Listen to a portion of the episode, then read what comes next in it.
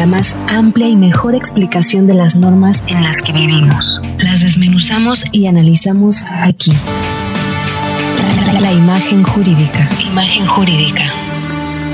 Con Atenea Loaiza. En Imagen Informativa Cancún.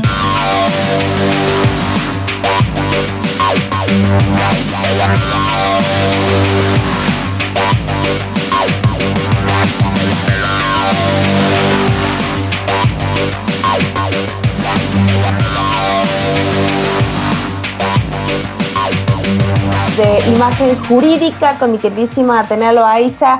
¿Cómo estás, Atenea? Muy buenas tardes. Buenas tardes, muy bien. Gracias a Dios de poder estar nuevamente hoy con ustedes y bueno, por supuesto, en este espacio que nos permiten estar compartiendo con ustedes, Mari Carmen. Un gusto. Totalmente. ¿De qué vamos a hablar el día de hoy, Atenea?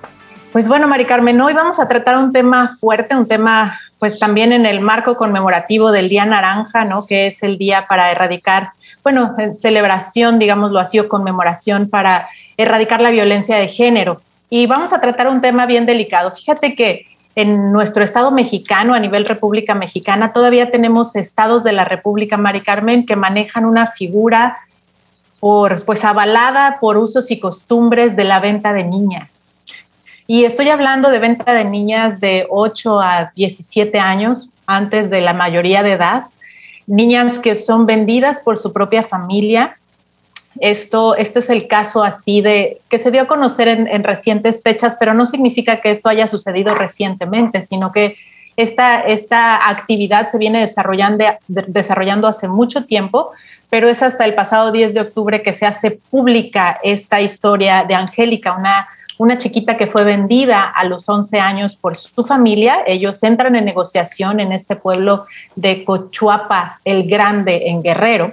Sí. Y señala la menor que pues fue vendida literalmente por 153 mil pesos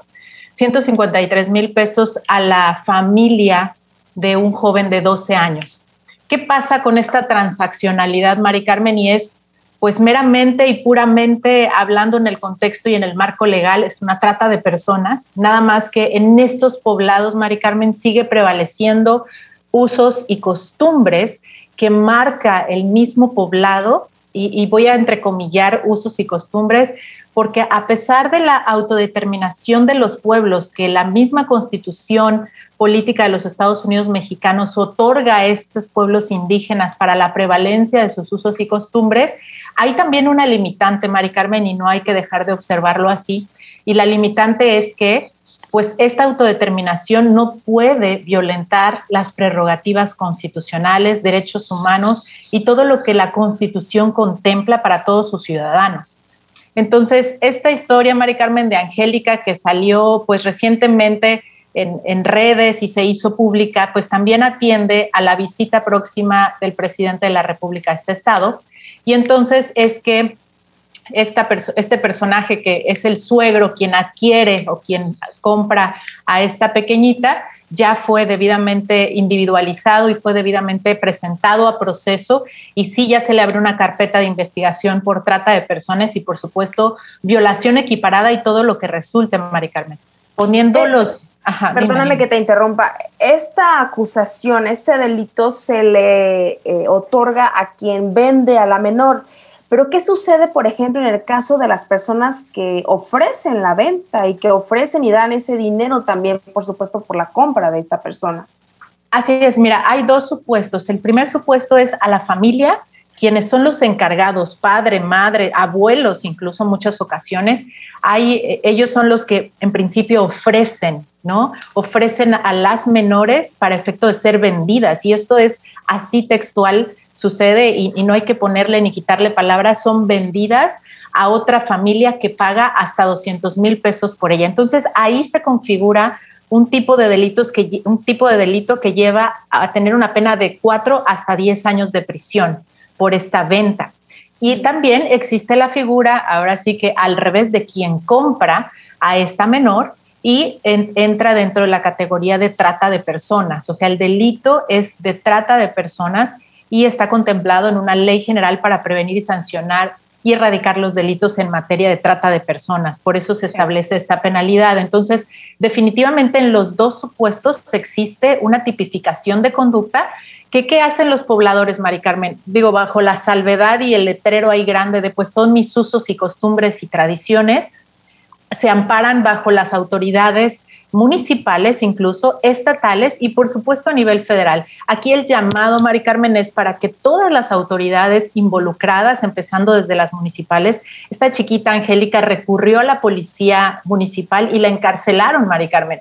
La encarcelaron en el sentido de decir, y le crearon ahí un delito porque le habían puesto robo de hipiles, y la mantuvieron ahí resguardada hasta tanto el suegro fuera a buscarla, porque traen una cultura y una educación machista en donde las mujeres no tienen voz ni voto en la población.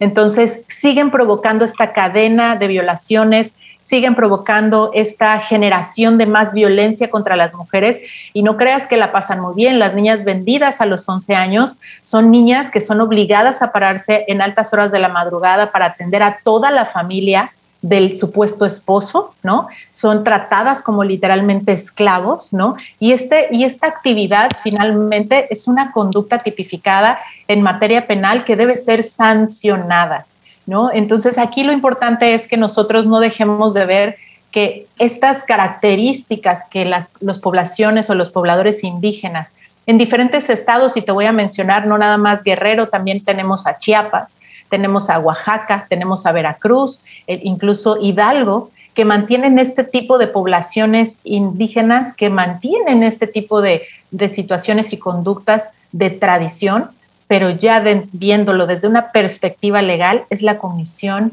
absoluta de un delito sobre las menores. Entonces, ellas, sin capacidad de decisión, Mari Carmen, sin capacidad de mayoría de edad para decidir sobre su persona, si contraen o no matrimonio en principio, si mantienen una vida sexual activa, si tienen una reproducción consentida, vamos a decirlo así, ¿no? Entonces, toda esta violación sistemática de derechos humanos es importante no dejar de advertirla, y por supuesto que la colaboración debe ser así, en esa misma cadena de municipio, estado y federación a nivel de autoridad.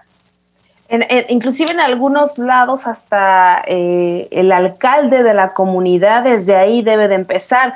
Sin embargo, pues vemos todavía hechos de mucha corruptela en donde esto se permite y donde inclusive las mismas autoridades en su cargo, ya sea municipal o estatal, acceden y pues también se hacen parte de esta situación. Sin embargo, es de destacar que definitivamente vemos mucha carencia educativa todavía en estos pueblos indígenas, en donde justamente la educación pudiera permitirle a las mujeres empezar a levantar la voz, empezar a opinar y empezar a erradicar esas malas costumbres que si en algún momento es parte de su cultura, pues hay que erradicarlo, ¿no? En algún momento también la cultura era obedecer al marido, no votar, no ejercer ningún cargo público, y ahora vemos una historia completamente distinta de las mujeres, y yo creo que en ese afán de fuerza femenina también deberíamos empujarla hacia estos pueblos indígenas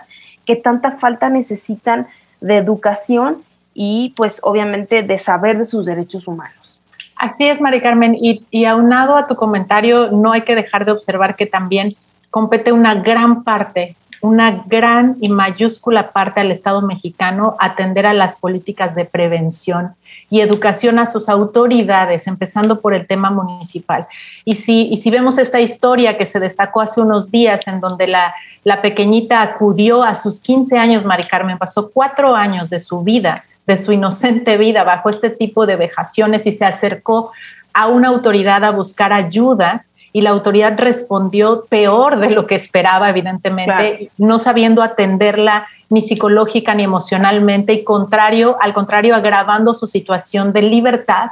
Entonces, esta situación también compete al Estado generar políticas de prevención, estas políticas de actuación, protocolos de atención a víctimas, todo este tipo de información que, como bien dices, ya está al alcance de la mano, ya está al alcance de cualquier persona, pero por supuesto debe haber voluntad política para que esto también camine. Entonces, definitivamente es un punto donde no debemos dejar de observar que, bueno, esto no son nada más ni nada menos que arreglos de violencia entre adultos. Es la verdad, son tolerados por nuestras instancias municipales, comunitarias, estatales y federales. Entonces, fíjate que igual leí el blog de otro compañero periodista y lo denomina muy bien en una frase, y es la descomposición de la estructura indígena comunitaria, en donde justamente recae esta parte de la ignorancia y de la falta de educación en los pueblos indígenas, y en donde además también recae esta responsabilidad de civiles, entre comillas, que vienen supuestamente de la ciudad, ¿no? De la gran ciudad, y que abusan de estos derechos, abusan de estas personas y también claramente abusan de estas chiquitas.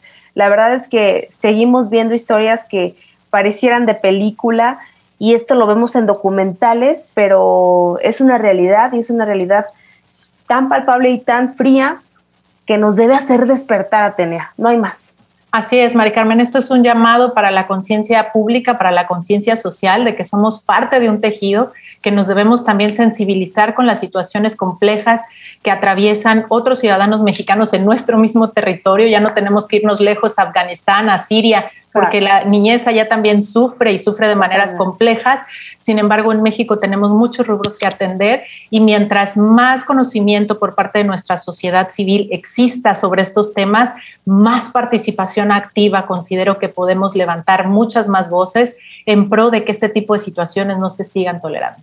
Y que además no nada más sea un 26 de octubre donde todos nos pongamos naranjitas para la foto, con un fondo muy bonito, ejerciendo el derecho. No, o sea, esto tiene que ser continuo, esto debe ser día tras día, implementando nuevas fórmulas para poder hacer recapacitar a la gente. Te agradezco muchísimo, Atenea. Gracias, Mari Carmen, estamos para servirles. No nos despedimos sin que nos invites a tus redes sociales, por favor. Claro que sí, en www.defendaabogados.com tenemos mucho contenido para ustedes, y lo mismo, @defendaabogados, Twitter, Facebook, LinkedIn, por supuesto el canal de YouTube, ahí tenemos mucho contenido para ustedes. Muchas gracias, Atenea. Gracias. Hasta el próximo martes, gracias.